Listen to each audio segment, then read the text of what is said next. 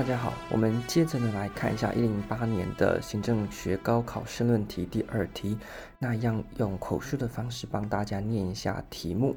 那这一题的题目呢，它是说，请叙述政治人物挂号议员或政务官与行政人员挂号及常任文官在政策和行政管理领域上可能处于哪些类型的角色、责任或者是分工关系。好，所以呢，帮你翻译一下之后呢，它就是呢。在问哪一个考点呢？在问政治人物、呃，政务官和行政人员、常任文官之间的关系啊、那更细节来讲，他说可能呢，在政策和行政管理处于哪一类型的角色、责任和分工关系。所以你要去谈的呢，就是两种角色。那么在两种场域，包括政策和行政管理上面的角色责任或者是分工关系，那这个可以把它视为是一体的。那这个对考点呢，就对应到哪边呢？对应到我们在行政学里面所谈到的政务官和常任文官之间的关系。在这边呢，简单的先帮大家做一个梳理。那昨天呢，原本说要把呃第一题申论题第一题的笔记放上去，结果我忘记了。有点不好意思哦。那今天呢，我会把连同今天的笔记呢发在今天这一篇第二题的 IG 上面。所以如果昨天你想要看昨天第一题的笔记没有看到的话呢，可以来这一题看。那这一题也有一些笔记，我会把它放上去。那么要掌握政治人物。和常任文官之间的关系呢，你必须要从它的核心去把握，然后扩展出去，这样就好了，这样最快。如果呢，你方方面面每一个层面都要配合课本去记的话呢，哦，那这个考点就记这么多东西，那整本行政学那么厚，你记起来你就根本就没有其他脑容量了。好，所以呢，我们要掌握最核心的地方是什么呢？就是他们要回应的是什么东西，什么意思呢？政治人物他要回应的第一个是民意，就是他要有政治的回应性。第二个呢，他要回应的是政长、政党和他的施政理念这两件事情。然后根据民意和根据政党或他自己的施政理念呢，去决策或者是去提出他的政策愿景，或者是在单位里面落实他的呃管理措施。所以这是政治人物的回应部分，或者是政务官的回应部分。那么在常任文官，他的回应回应什么呢？第一个当然是他的专业啊，因为我们都是经过高的国家考试录取的，所以我们有本身的专业，所以我们要回应专业。第二个呢，就是要依法行政。那第三个呢，可能是要去呃服从你的长官、你的政治任命的长官，或者是你单位的长官的一些命令。但大体上呢，我们可以说那个也是包含在依法行政的范围，因为法律就有规定你有服从的义务嘛。所以呢，常任文官他必须回应的核心，第一个是他的专业性，第二个是他的依法行政。好，那所以呢，你把这个东西掌握好之后呢，接下来这题就可以解了。那他请你说明他们在政策流程和行政管理的角色。所以你放到行政流程要怎么去带呢？大家都知道，行政流程就可以从问题建构啊、政策规划啦、合法化执行评估这样的流程下来。所以就从刚刚我们提到政务官和常任文官的。呃，回应的核心不同，把它对应到各个阶段。例如，在问题建构的部分，政治任务可能就比较偏向去了解目前民意舆论的走向，像最近疫情，那大家都怎么看？那常任文官呢，可能比较建基在他的专业性，像是那些公卫的呃领域的官员，他们可能是以他们的理呃专业和他们的判断出发。那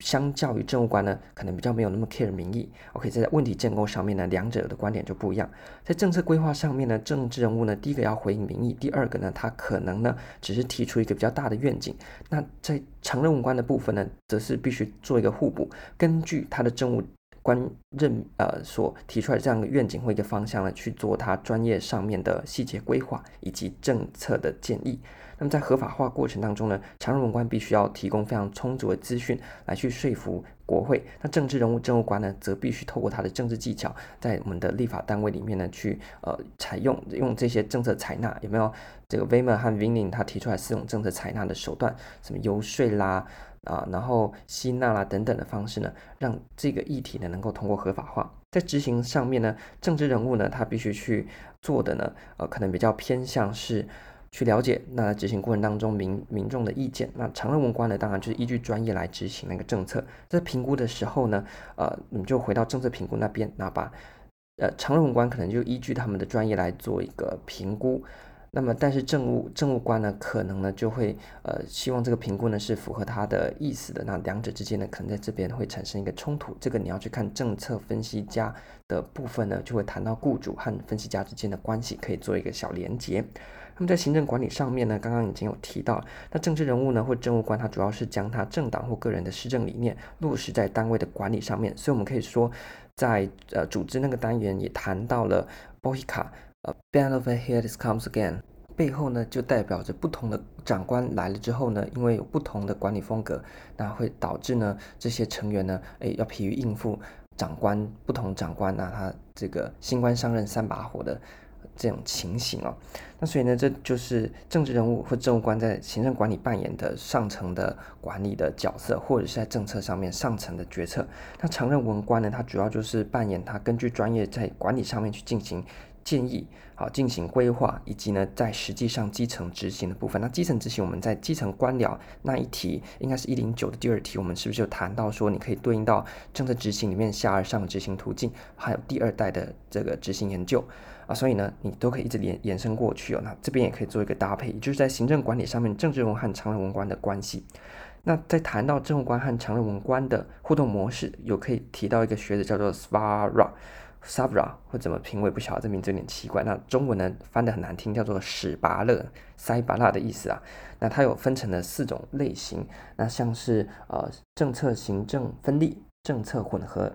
啊，行政混合和政策伙伴，这个各位的书都有，可以自己去详细的参考。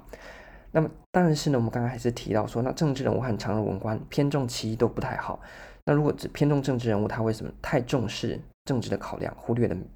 呃专业的呃，像是最近我们可以看到有一些传闻说，可能这个执政党之间呢有这个呃派系斗争，那在这样的情况利益分配之下呢，可能就忽略了专业。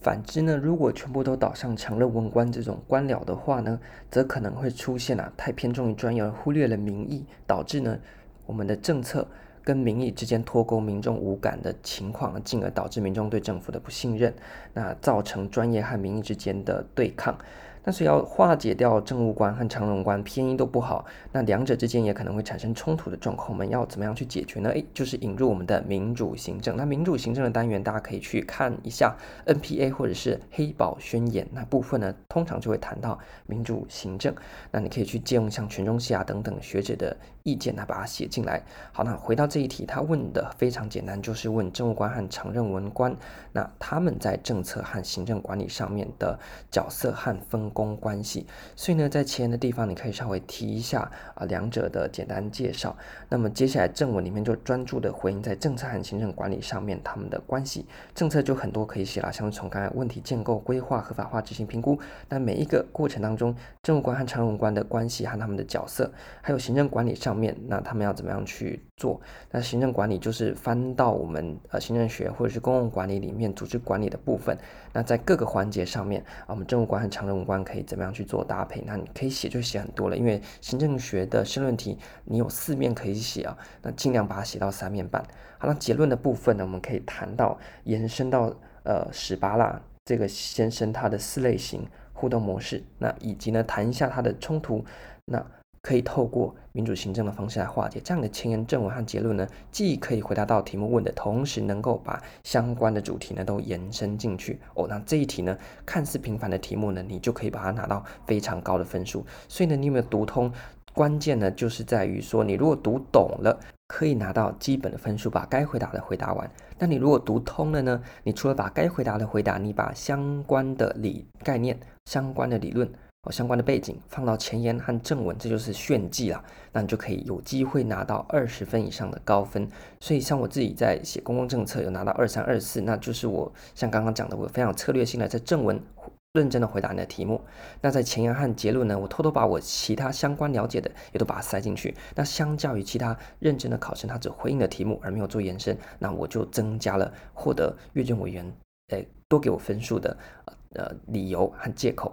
这样我呢，整体的分数呢就能够比较高，在这边也跟大家做一个分享。那么这一次的呃谈一零八的高考申论题行政学，那就到这边告一个段落。那笔记的部分我会记得把它放在呃这一题的 IG 发文上面，大家可以去上面做一个参考。但是我主要还是提供架构，那细节呢还是有赖于各位搭配你手边的参考书，因为我也不想要啊有、提供一个很死板的答案。这样呢就没意思了。主要还是要让大家自己去练习，自己去做发挥，在正确的架构底下，用你自己的话来讲，这样才是真正的高分，而不是填鸭式。那你只能拿到十到十五分的呆板分数。好，那这一集我们就聊聊到这边。